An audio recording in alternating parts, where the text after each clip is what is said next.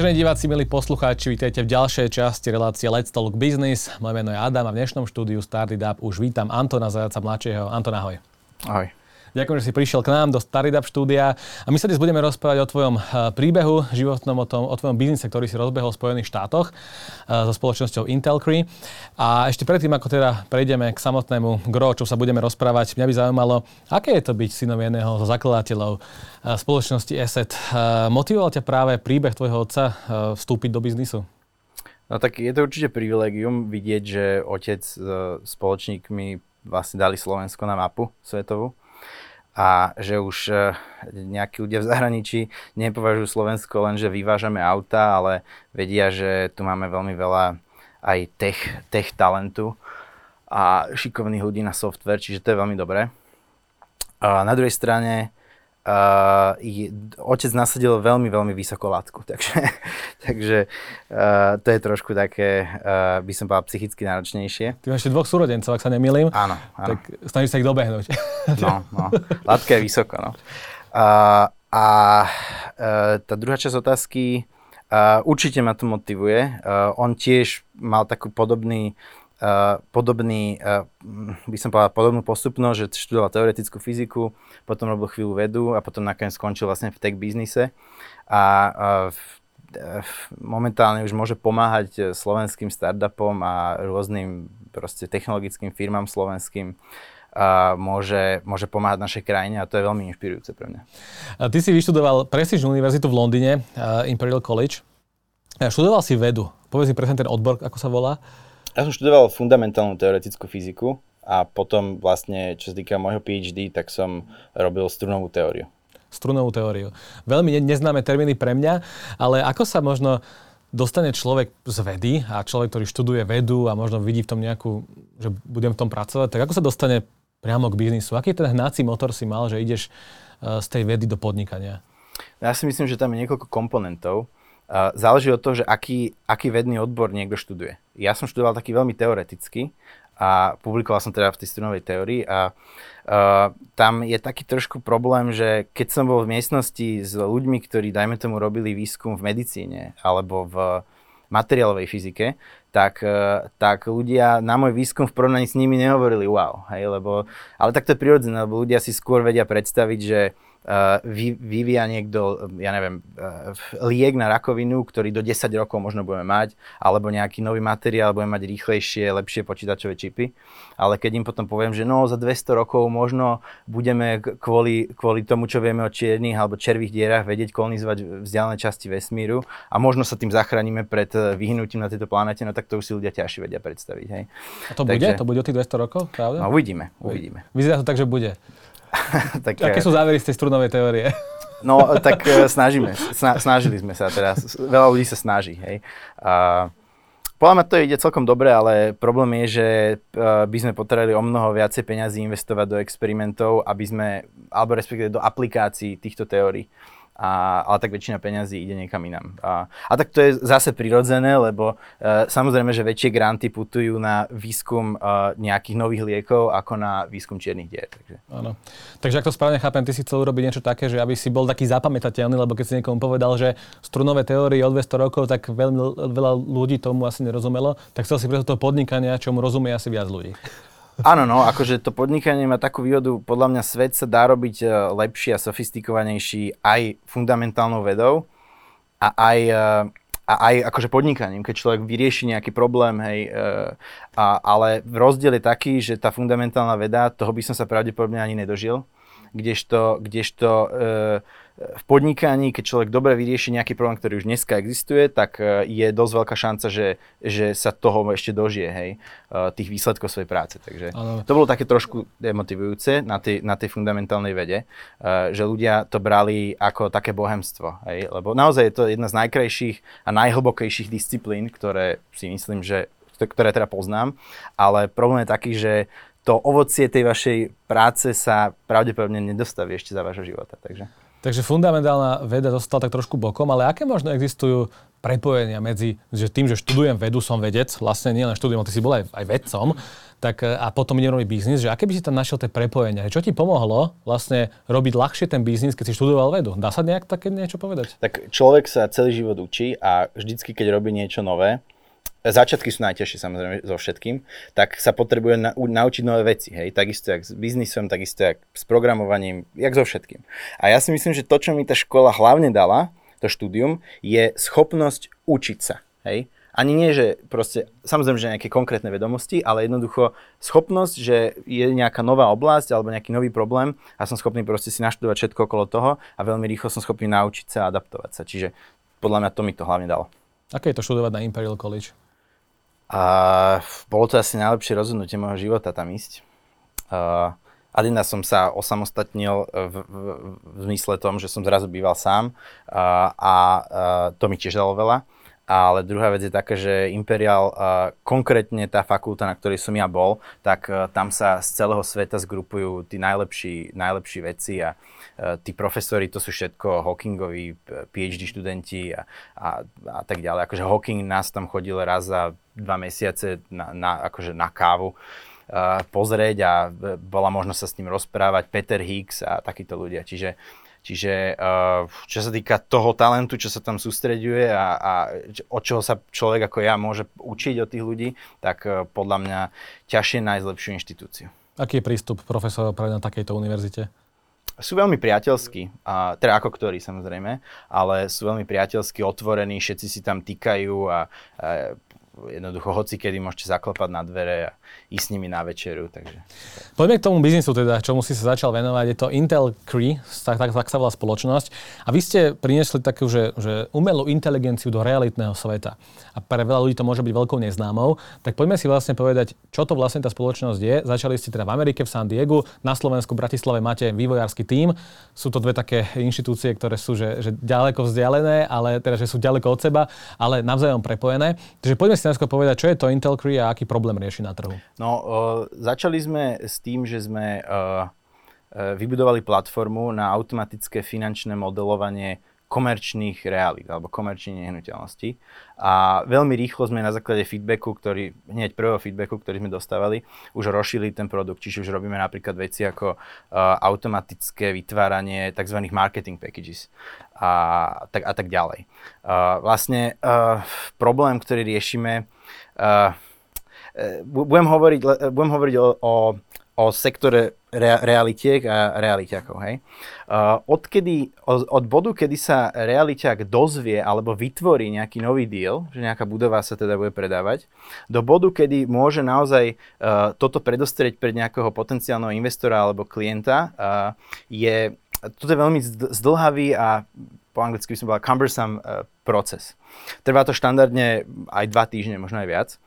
A Uh, je tam strašne veľa softveru, ktorý oni používajú, všetaký taký parciálny software, ktorý oni uh, používajú a robia to manuálne, uh, to znamená, že to robia to ľudia a nie počítače.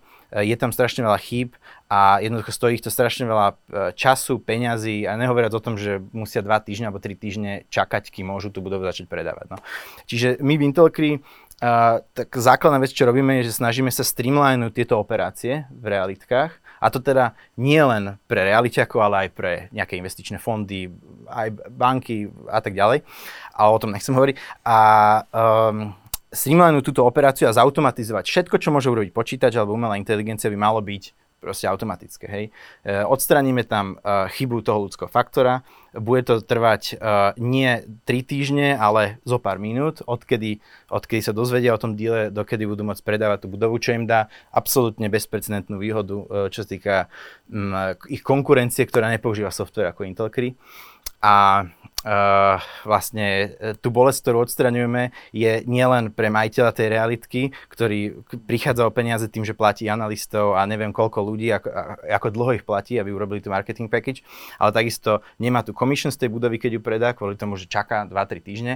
A samozrejme pre realitiakov samotných, keď si vygooglíte, uh, že čo drží, uh, čo drží brokerov cez noc hore, tak uh, jedný z prvých vecí je, že, že strach, od, uh, že strach uh, o tom, že nebudú mať dobrý, dostatočný deal flow, alebo že nie, neefektivita predaja, čiže to hovorí same za seba. Hej. Ano. Že je tam veľa bolestí a chýba tam inovácia, tak Takže keď to tak, tak trošku zjednoduším a zhrniem, tak keď je nejaká budova na predaj, je potrebné urobiť aj nejaký audit, teda pozrieť sa na tú finančnú výkonnosť tej budovy ano. a podobne. A celý tento proces je náročný. Vy sa snažíte tý, tým vlastnou, vlastnou technológiou zjednodušiť ten proces, aby sa ten investor dozvedel čo najviac informácií za krátky čas. A teraz, že uh, študujem na Imperial College uh, vedu, uh, ako sa dostanem k realitnému biznisu? Vy ste založili s otcom a s bratom realitný fond.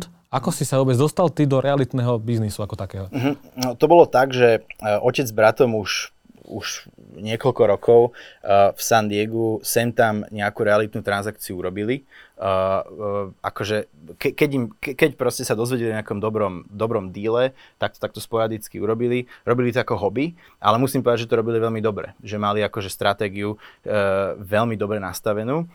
No a nejak ma do toho potom brat zatiahol a povedali sme si, že teda založili sme ten realitný fond, aby sme tomu dali formu a, a štruktúru a systém tomuto, tomuto celému. A veľmi rýchlo som, som sa teda naučil všetky nuancy, začal som sám veľmi presne modelovať komerčné reality. A zistil som, že zistil som, že, eh, jak som už spomínal predtým, keď sme sa rozprávali, eh, že ráno príde človeku 5 ponúk na 5 budov a teraz ja, tak, takže OK, tak začal som teda modelovať prvú, aby som mal nejaký presný model a vedel som, že OK, táto budova je v rámci stratégie nášho fondu uh, proste go alebo no go, hej. A aj keď som to robil veľmi efektívne a rýchlo, uh, tak mi to trvalo niekoľko hodín. A keď som to už mal ten presný model, tak už bolo neskôr a budova bola fuč. Takže som vlastne začal pocitovať potrebu, že toto by mal robiť nejaký software. No a zároveň vlastne počas, uh, počas toho budovania uh, fondu som nadvezal partnerstva s najsilnejšími hráčmi na komerčné reality v San Diego. A keď som s nimi teda diskutoval, tak som zistil, že oni tiež nepoužívajú žiaden software, že to je proste, to je manuálna robota, ktorú robia ľudia. Takže, takže nie len spotreby ako investora, alebo teda investičných fondov, ale aj spotreby realiťakov, ktorí tiež musia urobiť tú analýzu, aby to ukázali investorovi, uh, vlastne začala vznikať tá myšlienka na Intelcry. Či si myslíš, že to je, že v realitnom biznise, kde sú miliardy dolárov, nebola takáto technológia doteraz. Lebo ja mám taký pocit, že tá Amerika, ona ako keby ešte doteraz nebola tak dobre digitalizovaná ako Európa. Tvoj brat investoval spoločnosť Sur- Surgelox, ktorá, automa- teda, ktorá digitalizuje americké nemocnice. Teraz tu máme digitalizáciu amerického realitného trhu. Čím to je, že oni nie sú takí digitalizovaní? Ja si myslím, že je im strašne dobre.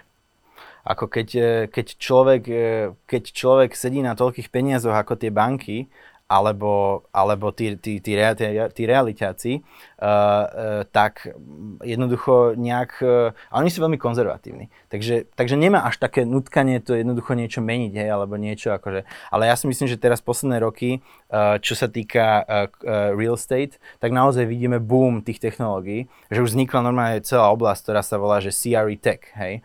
A akože to znamená... Nie sme jediní, ktorí robia niečo podobné. Samozrejme, že, že, že veľa ľudí si to uvedomilo ale zatiaľ vyzerá, že t- není software, ktorý by, ktorý by bol tak dobrý, že, že by ho tí ľudia naozaj všetci chceli používať, ad 1. A 2, e, človek im musí trošku aj ukázať tú hodnotu toho softveru, lebo oni z každej budovy majú strašne veľké commissions a proste takto to robili, tak takto to, takto, fungovalo tak, to? takto to fungovalo, mm. no tak takto to robíme, hej. To isté aj s tými nemocnicami, s bankami, hej.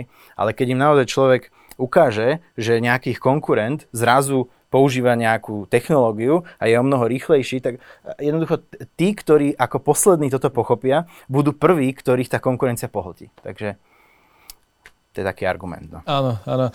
Tak e, je to veľmi zaujímavé aj z pohľadu toho, že vy vlastne máte vývojársky tým tu v Bratislave. Koľko ľudí tu zamestnávate aktuálne? No, máme tu tým e, nejakých štyroch ľudí. Štyroch ľudí.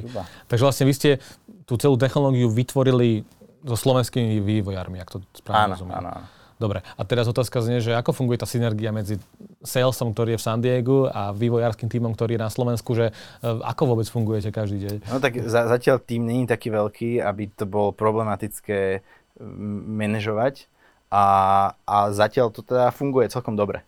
Myslím si, že máme celkom dobre tú kultúru, aj tú komunikáciu nastavenú, takže uh, v Amerike teraz máme tiež nejaké nové posily, a, ale to sú profesionáli, čo sa týka uh, commercial real estate, takže vlastne nejakým spôsobom sa nám tam kreuje sales team, ktorý je zároveň jednoducho tí najväčší experti na to, čo sa snažíme robiť. A toto, jak bude fungovať tá komunikácia, no zatiaľ to ide cez mňa tá komunikácia, takže uvidíme. Áno. Keď sa pozrieme na tých vašich klientov, ktorých máte, ale teda, áno, sú to vlastne už zákazníci dnes, tak kto sú to tí klienti? Sú to hlavne tí investori alebo tie realitné kancelárie, ktoré predávajú tie budovy? Kto je ten klient, ktorému chcete svoj software predať? Uh, tých klientov je, tých, je viacej typov tých klientov, ale na začiatku sme sa fokusovali na realiťakov, aby sme teda nemali defokus a, a išli sme proste to niž, ale, ale rovno sme začali komunikovať aj s ako som spomínal, e, investormi, alebo teda investičnými fondami, developermi, uh, bankami a tak ďalej. Čiže, čiže uh, ten produkt, ktorý máme, netreba meniť na to, aby, aby ho mohli tí, e, tí, používať tí klienti nejakého ďalšieho druhu. Hej? Čiže to, to je výhoda, že vlastne vieme ísť viacej, viacej vertikál naraz. Keď ten produkt ukážete týmto ľuďom, aké reakcie máte, že... Vždycky, wow, vždy, vždycky nechápu, že jak, jak, jak je to možné, tak rýchlo proste sme schopní to robiť. Keď to porovnáš, tak ako rýchlo to dokážete robiť? Že keď trvá bežný proces dva týždne, tak u vás to koľko trvá? No, uh, dajme tomu, že tá finančná analýza s tým, že si že idú na, na rôzne databázy a jednoducho, aby všetky dáta mali, aby urobili tú finančnú analýzu, dajme tomu, že im to trvá zo pár dní. Tak my to urobíme za 3 sekundy. Za 3 sekundy? Ako Hej. je to možné? Na 3 sekundy v Amerike, lebo to ide cez americké servere a tuto to trvá možno 5 sekúnd. Dobre, ale vy potrebujete nejaké dáta k tomu, aby ste vedeli vyhodnotiť. A my automaticky tie dáta máme. A odkiaľ ich máte? E, z rôznych databáz. My sme napojení na rôzne databázy. To sú také nejaké verejné databázy, ktoré sú? Alebo to niektoré, sú... akože väčšina z nich sú verejné, za niektoré sa platí, za niektoré, niektoré sú zadarmo. No Čiže dobré. máme viacero zdrojov. No dobré, a priamo od toho vlastníka nehnuteľnosti si nepýtate nejaké dáta, lebo možno, že nemá všetko zverejnené, či má? No, uh, samozrejme, že oni posielajú dáta, uh, nechcel som ísť do technikalit, oni posielajú dáta v podobe uh, takých dvoch dokumentov, poviem to len tak. Jeden dokument obsahuje príjmy tej budovy a druhý dokument obsahuje náklady na správu tej budovy. Ono sa to aj volá nejak, tie dokumenty, ale hovorím, nechcem do toho ísť. A toto je to, čo ten broker dostane hneď na začiatku. Buď mu to pošle majiteľ tej budovy, alebo majiteľ budovy zavolá svojej uh, firme, ktorá mu manažuje tú budovu a, a ona, ona to pošle tomu brokerovi, tieto dokumenty. A čiže on tie dokumenty len drag and dropne do našej platformy a automaticky my máme všetky dáta o tej budove. Ke, keď sa vžijem do role toho investora, tak prečo by som mal veriť umelej inteligencii, ktorá mi vyhodnotí dáta za 3 sekundy, ako týmu ľudí, síce ktorí to urobia za dva týždne, ale je to tým cez finančníkov, analytikov a veľa, veľa expertov. Stačí si pozrieť 5 eh, marketing uh, Stačí si pozrieť zo pár marketing packages, ktoré posielajú, na, naozaj, že tie najväčšie realitky ako ja neviem, Marko Zamiličeb a tak ďalej. V každej druhej nájdete úplne, úplne kardinálne chyby. Ako príklad poviem, že náklady na správu budovy za posledný rok. E, záhradník 1000, voda 3000, dohromady 7800. A toto keď vidíte, tak ja neviem, či by ste tomu verili skôr, ako by ste verili uh, algo, počítačovému algoritmu, ktorý to urobí. Čím to podľa teba je, že to tak odfušujú? uh, neviem. Ne, neviem. Akože oni sú takí vo všeobecnosti ne, ne, e, nie sú precízni, čo sa týka týchto vecí. A samozrejme potom, jak to vyzerá pre investora, keď dostane ponuku na budovu za, neviem, 5 miliónov a vidí tam proste chyby, hej, v tej, tej finančnej analýze. Musí si to urobiť znova, tú finančnú analýzu, hej, tak ako sme si to robili my. Čiže znova, hej, a jak si ju urobí? Hej, zase niekoho bude na, najímať, kto to bude robiť, alebo To sú po, opäť dodatočné náklady aj preňho. Takže. A hlavne ten čas, lebo tam, tam ten trh, na, napríklad v trhu, uh, teda, uh, trh v San Diegu na komerčné reality je taký rýchly, že ráno je 5 budov na predaj, do obeda je na každú 20 ponúk, ktoré sú o mnoho vyššie ako, ako tá asking price, hej? Čiže tam, keď človek nie, nejedná rýchlo, tak nemá šancu. To, co mi, to, co mi pripomenulo realitný biznis e, bytov na Slovensku, Bratislave. No, niečo podobné. no, takže zjavne sa v San Diego predáva veľa budov. Veľmi veľa. Aký je, ako sa robí biznis v Amerike? Akí sú oni partneri? Aká tam je kultúra biznisová? To asi závisí aj od toho, že aký druh biznisu, ale vo všeobecnosti uh, je to tam také, že pokiaľ nemá človek network, pokiaľ nepozná tých ľudí osobne, tak mu ani nezvihnú telefón, ani mu neodpíšu na e-mail. Čo, čo bolo, bolo pre mňa také prekvapivé, uh, lebo ka, ako kapitalizmus americký, uh, keď nepoznám toho človeka vo firme, ktorý opravujú okna, tak mi to okno proste neprídu opraviť. Ani keď mu ponúkneš... Ani keď mu ponúknem 10 násobok ceny. Prečo? Neviem, proste tak, tak to funguje. Tam tí ľudia sa musia poznať, uh, jednoducho za tými ľuďmi treba ísť na osobné stretnutie a vtedy zrazu nielen, že zvíjajú telefón, ale sami vám volajú. Dobre, ale, ale tak... ako sa dostanem na to osobné stretnutie, keď ho nepoznám a nezdvihne mi ten telefón? Uh, treba sa snažiť. Okay. Treba sa snažiť, možno treba niekoho trošku nižšie osloviť a jeho najprv trošku sa skamarátiť s ním a potom on vás pošle vyššie alebo tak. Je to akože proces. No. Je, je to ako v tých filmoch, kde fungujú také tie večierky, biznisové party, kde prídu kamaráti kamarátov a teraz sa prepájajú medzi sebou, networkujú a e, Áno. tam si tam riešia ten biznis. Ja si myslím, že hej. No.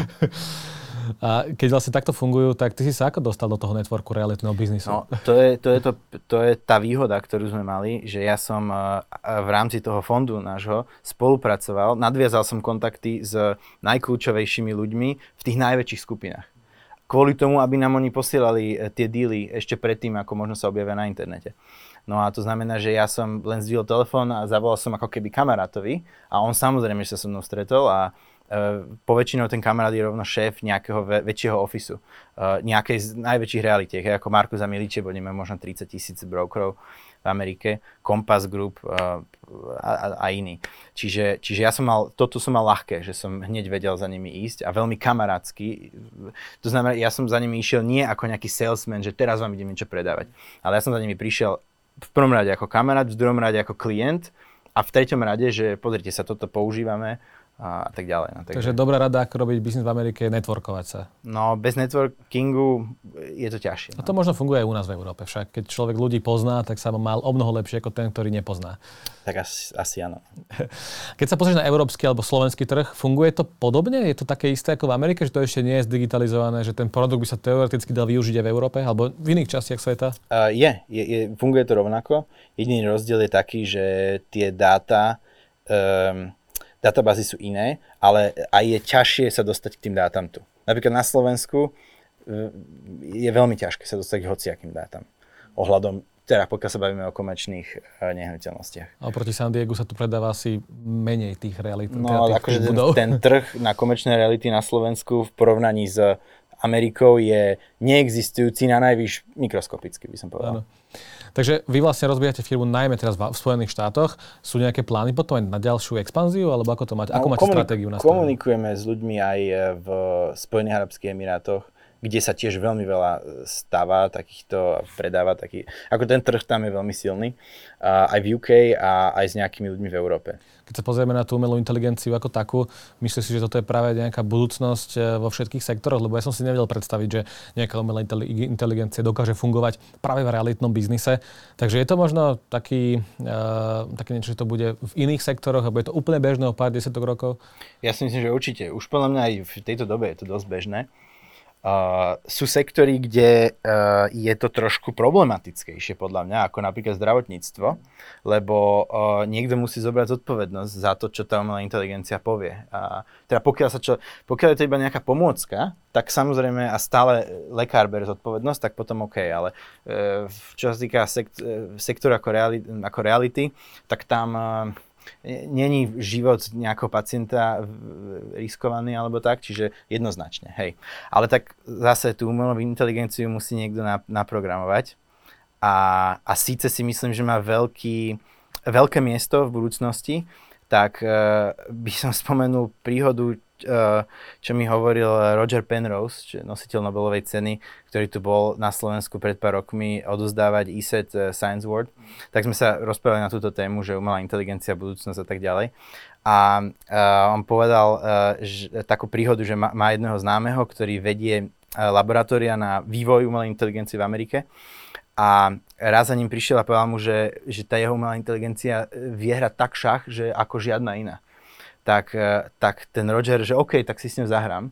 A navolil tam nejakú konfiguráciu e, na tej šachovnici a teda, že ideme hrať. A tá umelá inteligencia sa zaciklila a teraz nevedela, čo má robiť, hej, čiže akože fail.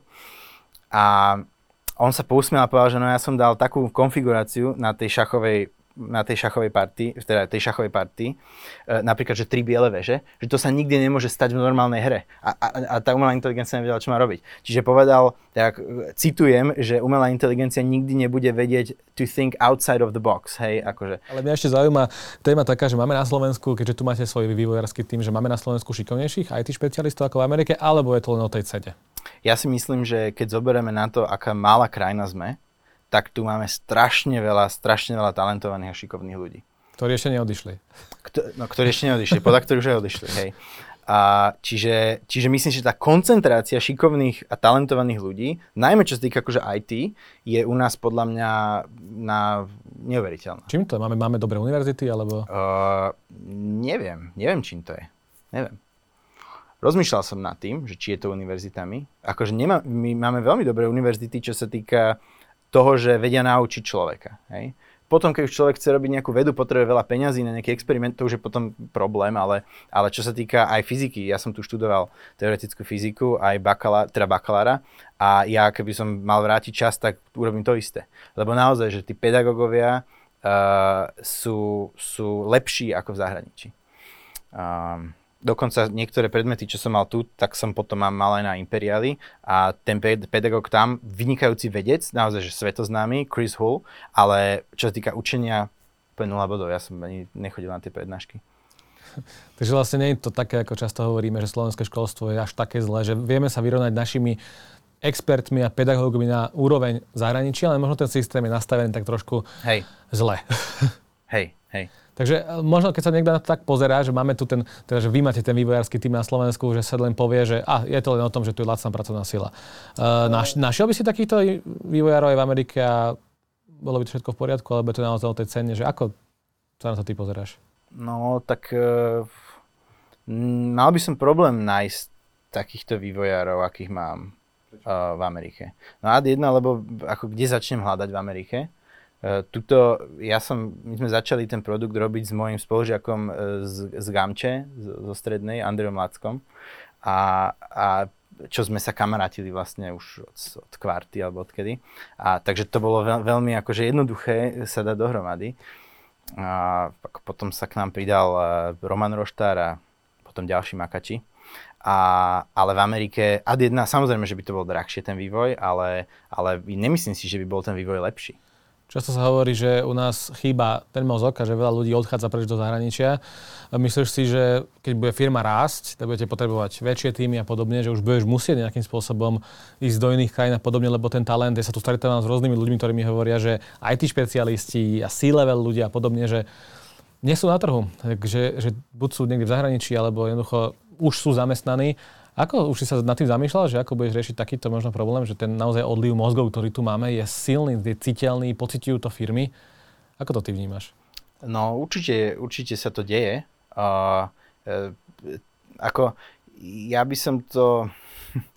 Uh, ne, neviem, ako ja mám aj ľudí v Amerike pripravených, že viem, že ich zoberiem do týmu, ale ešte musíme trošku organicky dozrieť na to. A konkrétne v Baltimore mám dvoch ľudí, čo sú moji bývalí spolužiaci z Imperialu. Ale mm, neviem, že či rozumiem tej otázke, že, že či vnímam odliv mozgov na Slovensku? Áno, a že keď budete ako firma rásť, takže vlastne ako to budeš rozširovať tu na Slovensku ten, ten vývojársky tím, alebo potom už budeš musieť zamestnať vlastne vývojársky tím v Amerike, lebo veľa ľudí, mi tu hovorí, že tých ITčkarov na našom trhu je strašne málo a tých vynikajúcich je ešte menej. Tak to je pravda a väčšinou všetci niekde pracujú, ale pokiaľ sa im dostatočne páči ten projekt a dostanú možnosť byť súčasťou toho projektu, uh, nielen proste byť nejaký radový zamestnanec, tak ja si myslím, že uh, sa dajú nahovoriť, dajú sa rekrutnúť dobrí ľudia stále. Ty vnímaš aj slovenský startupový nejaký trh a ekosystém, ktorý tu funguje? No, vnímam to tak okrajovo. No. Ja musím povedať, že je mi ľúto, že sa v tejto dobe uh, zo slova startup uh, trošku tak stáva synonymum modernej práčky na peniaze. A to je vďaka ľuďom, vďaka mnohým ľuďom, ktorí uh, to nejakým spôsobom zneužívajú ja neviem, to, sta, to, startupy na to, aby pančovali peniaze buď od investora alebo od štátu dokonca a tým pádom kazia uh, meno a to je mi veľmi ľúto, že kazia meno tým, ktorí, ktorí naozaj to myslia vážne a proste obetujú kus života, uh, kus o seba, aby niečo budovali. To, toto sa deje tu na Slovensku? Toto podľa mňa sa deje mm, hlavne na Slovensku. No. A víš o nejakých príkladoch? Joj, to by som nerad hovoril príklady. Ale sú? Sú určite, áno. Sú také, že známe? Určite áno. Aspoň jeden? Ne, ne. no ale, uh, hej, čiže vnímam to takto. Ale tak samozrejme, že je veľmi veľa aj kvalitných startupov na Slovensku a, a tak. Áno, spomenul si tú umelú inteligenciu v zdravotníctve, máme tu Powerful Medical, ktorý vlastne z EKG uh, snímkov vie zistiť, či máme nejakú chorobu alebo nie. Hej. Uh, čo možno chýba tomu startupovému ekosystému? Možno u nás, ak by si to vedel tak povedať, že keď vidíš tú kultúru v Amerike, vidíš tú kultúru v zahraničí, že uh, prečo stále Slovensko nie je takým druhým Estonskom? Ja to často prirovnávam k Estonsku, lebo veľmi podobná história sovietských časov a oni majú 9 unikornov, možno už viac teraz, ale zdá že ich je 9 momentálne. Minula z tohto startupového prostredia. Tak uh, kde vidíš ty najväčšie medzery? Keď tých pedagóg, pedagógov máme super, si povedal. Akože ne, neviem, či úplne som kompetentný odpovedať na túto otázku, no, tak ale ja si myslím, že nám trošku, že, že čo môže chýbať na Slovensku je trošku prístup k zahraničným venture capital fondom a, a to je asi všetko, čo viem povedať. A, e, to keď si spomenul to Estonsko, tak, e, tak tam podľa mňa trošku menej, uh, menej štát alebo ten systém menej polien vám hádže pod nohy, hej. Čo je aj vidno na tom, že jak funguje ich štátna správa a tak ďalej. Ale to je asi všetko, čo viem k tomu povedať. Áno. Keď nás niekto pozerá, tak možno si povie, že á, ke, mne sa to nikdy nepodarilo, lebo nepoznám tých správnych ľudí a jemu sa to podarilo len preto, lebo sa volá zajac. Ako si sa, ty si sa stretol s tým, že, že keďže máš takého otca, akého máš, že si niekde viac privilegovaný a že máš otvorené dvere častejšie možno? Tak e, všetko má aj svoje výhody aj nevýhody. Čo sa týka toho networkingu, tak to určite má svoje výhody. Um, tak nároky budú ešte vyššie na mňa. E, radíš sa s otcom, e, ako robí ten biznis? Dáva ti nejaké rady, že toto urob tak, toto urob onak, aby to bolo Ve- Veľmi rád by som sa s ním radil. Veľmi rád. A aj každý deň by som sa s ním najradšej radil. Ale uh, je dosť zaneprázdnený a má svoje ešte také projekty, aktivity. Čiže uh, povedal by som, že len uh, minimálne rady dostávam, ak vôbec nejaké. No. Takže aj tie chváli možno občas to, že si to tak sám vybudoval. Neviem, či až tak často chváli, ale... ok, on mohol by viac však. Nie, no tak uvidíme. Aké sú najbližšie tvoje plány, kroky s firmou? Chceš sa venovať tomu úplne naplno a aké sú nejaké také milestones, ktoré chceš dosiahnuť za pár rokov? No tak v prvom rade, v prvom rade chceme čo, naj, čo najväčší user base mať a uh, chce, ako taká dlhodobejšia vízia je, že vybudujeme tú najrobustnejšiu, najlepšiu platformu na, na, na streamline všetkých realitných operácií. Čo týka konkurencie, ako to vyzerá? Uh, je nejaká konkurencia, väčšina z nich sú tak povediac v plienkach, jak my, podľa ktorých pôsobia dlhšie, ale uh, ja, čo som sa bavil aj s, vlastne s klientami, tak, uh, ktorí skúšali tú konkurenciu, tak povedali, že nebolo to ono. Takže ja si myslím, že vieme, vieme vybudovať uh, uh, lepšiu platformu. A teda myslím si, že už sme vybudovali lepšiu platformu ako väčšina z nich, ale Uvidíme. No. Hľadáte, hľadáte momentálne nejaké investície, aby ste dokázali rýchlejšie rásť, alebo ako Momentálne to... nie. Nie. Hm. Chceme rásť organicky, to znamená, že nechceme proste na, nafúknuť balón, ktorý potom vyfučí, ale organicky, tak ako potrebujeme, tak tak rastieme. A vďaka tomu networku, ak som správne medzi tými riadkami pochopil, je, že, že by ste mohli obsiahnuť tie najväčšie realitné spoločnosti, ktoré v Amerike sú? No, áno. A keď sa to podarí, tak to bude jedna možno z najväčších takýchto firm, ktorá bude v Amerike, môže na svete fungovať? No, keď sa to podarí, no, budeme musieť tvrdo pracovať, tak ako doteraz, ale e, naďalej budeme musieť tvrdo pracovať. Oni momentálne ten váš systém testujú, si hovoril? Čiže kedy by ste mali mať nejaké prvé výsledky? Mm, e, na mesiac uh, sme im dali kvázi takú dobu, že to budú testovať. A čiže už čoskoro, ale tak už máme akože veľa feedbacku Mm, našťastie nemáme veľa negatívneho feedbacku, skôr pozitívny, takže myslím si, že je to na dobrej ceste. Koľko stojí také riešenie pre klienta? Uh, rádovo, dajme tomu... Je to nejaké mesačné fíčko, alebo... Mesačné, akože subscription model. Uh, samozrejme, rok dopredu platený, ak je to už so všetkým SaaS v tejto dobe takmer. Uh, rádovo nejak okolo 100 dolarov na mesiac na... 100 dolarov na mesiac. Na, na seat. Ale samozrejme, že pokiaľ, uh, ako budeme mať plány, teda máme plány uh, také, že uh, vzhľadom na, že jednoducho pokiaľ majú 1 až 5 ľudí, ktorí to budú používať v tej kancelárii, alebo ja neviem, 5 až ja neviem, 20 alebo 20 až 50, že budú také, takéto plány. Čiže samozrejme, že tie enterprise riešenia nebudú striktne 100, 100 dolárov na človeka, ale budú proste lepšie tie ceny pre nich. No dobré, čo tá veda?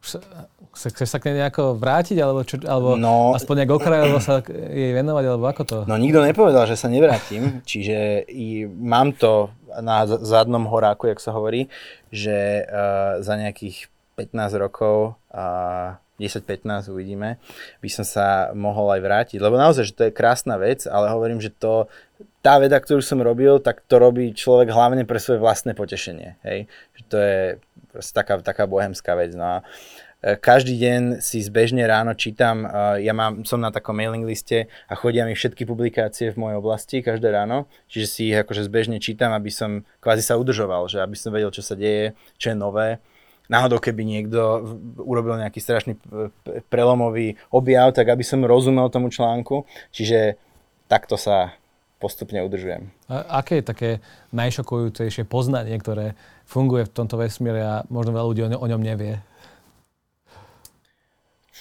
Najšokujúcejšie? Hmm. Môžu, môžu nás čierne diery zjesť reálne? To, to sa môže stať? No môžu tak máme ako v strede e, našej galaxie Milky Way máme jednu veľkú pulzujúcu čiernu dieru, ktorá nás vlastne drží pohromade, ako tú galaxiu. Keby nás teraz jedla nejaká čierna diera, že by sme išli cez horizont udalosti, tak by sme o tom ani nevedeli, lebo lokálna fyzika je rovnaká.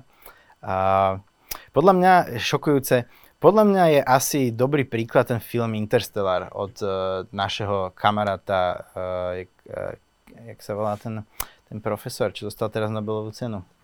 Uh, Keep Thorne, Keep Thorne. Okay. On bol tiež tu na minulý rok, tuším.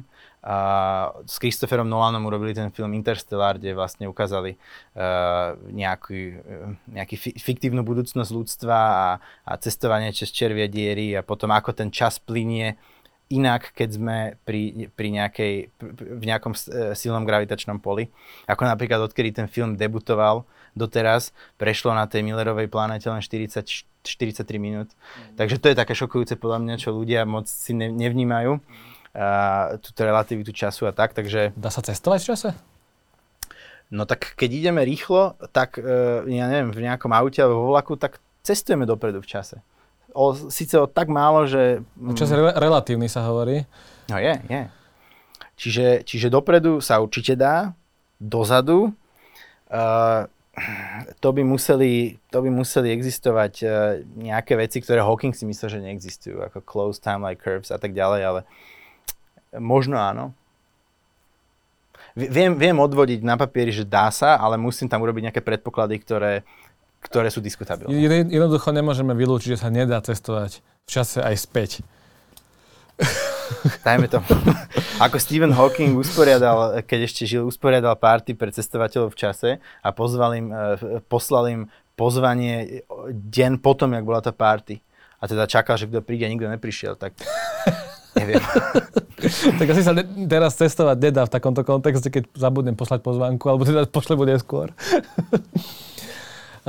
Dobre, a teraz, že čo ťa viac baví, veda alebo to podnikanie? Uh, mňa baví riešiť problémy. Uh-huh. A, a mám veľmi dobrý pocit, keď som schopný vyriešiť nejaký problém. A či už je to vo vede, alebo či je to v podnikaní, tak aj tam, aj tam ma to baví. Hovorím, že to podnikanie je také viacej konkrétnejšie, uh-huh. že e, ako keby aplikovanie toho, čo človek vie, když tá veda je taká trošku, že samozrejme, ešte raz hovorím, že záleží od toho, že aký druh vedy niekto robí. Keď niekto naozaj, že No, keď niekto robí teoretickú fyziku fundamentálnu, tak to je naozaj beh na veľmi dlhé trate. A ty si to vybral preto, lebo ťa to bavilo, alebo vlastne prečo? lebo, a ono, že si už vedel predtým, že toto, tie tvoje výsledky budú možno až od nejakých 200-300 rokov známe, alebo možno nie? Uh, bavilo ma to. Akože tá krása, ktorú človek vidí v tých rovniciach e, tej teoretickej fyziky. To som, to som, to som nikdy nepovedal. že krása to je úplne iný druh krásy, uh, ktorý asi človek nenájde inde, ako v tých rovniciach. Uh, a zároveň je to také, že človek sa nemusí nič bifliť, hej, jak, jak, jak na niektoré predmety. Jednoducho, keď to človek pochopí, a tá matematika je len jazyk, a samozrejme, že ten jazyk, takisto jak, jak s každým jazykom, treba si vypestovať, hej na základnej škole, alebo tak nás učia, neviem, zlomky, alebo, alebo lineárne rovnice. A to je ako vedieť v jazyku povedať, že, e, že ja neviem, že ja, e, auto, hej, alebo niečo. Potom na strednej škole, alebo teda na, na začiatku vysokej školy, keď nás učia všelijaké ďalšie druhy matematiky, matematická analýza, ge, e, diferenciálne geometrie a tak ďalej, tak postupne v tom jazyku vieme už tvoriť nejaké vety, hej, že ja neviem, že e, Jožo má rád auto, alebo niečo, hej, ako vymýšľam si. No a potom ale tá vyššia matematika, ako teória kategórií a, a, a naozaj už tá pokročila diferenciálna geometria a tak ďalej, tak to už tam už učia človeka, ako písať niečo ako Shakespearea v, te, v tej reči matematiky. A to v, až vtedy človek vidí tú krásu proste toho jazyku, e, čo je matematika. No a hoci tam vidíme, alebo teda ty vidíš tú krásu v tých rovniciach. Dá sa na tom tak zarobiť ako v podnikaní? Je aj to taký hnací motor toho, že budem radšej podnikať, viem na tom zarobiť viac, ako keby som robil vedu a to je len také hobby pre mňa? No asi, no nie, asi kvôli asi tomu, nie. že v tej teoretickej mm. fyzike e, Jednoducho, bohužiaľ, hej, bohužiaľ, e, to není moc dobre finančne Ani v zahraničí, že stále je to také... Ani v zahraničí. Mm-hmm. Není to dobre finančne ohodnotené a samozrejme človek e, proste vôbec není pánom svojho času a je to naozaj veľmi ťažké robiť svetovú vedu. Že to, ten človek proste tomu obetuje život, hej, že nevidí sa ani veľa s rodinou, proste v kuse iba proste od rána do večera tam je a ani ho za to finančne dobre neohodnotia, čiže je to také, no, je to poslanie. Anton, ti veľmi pekne ďakujem, že si prišiel k nám do Startup štúdia. Prajeme veľa šťastia v Amerike a v rozbiehanom biznise. No milí diváci, vážení poslucháči, uvidíme sa v ďalších častiach Let's Talk Business. Ahojte, čaute.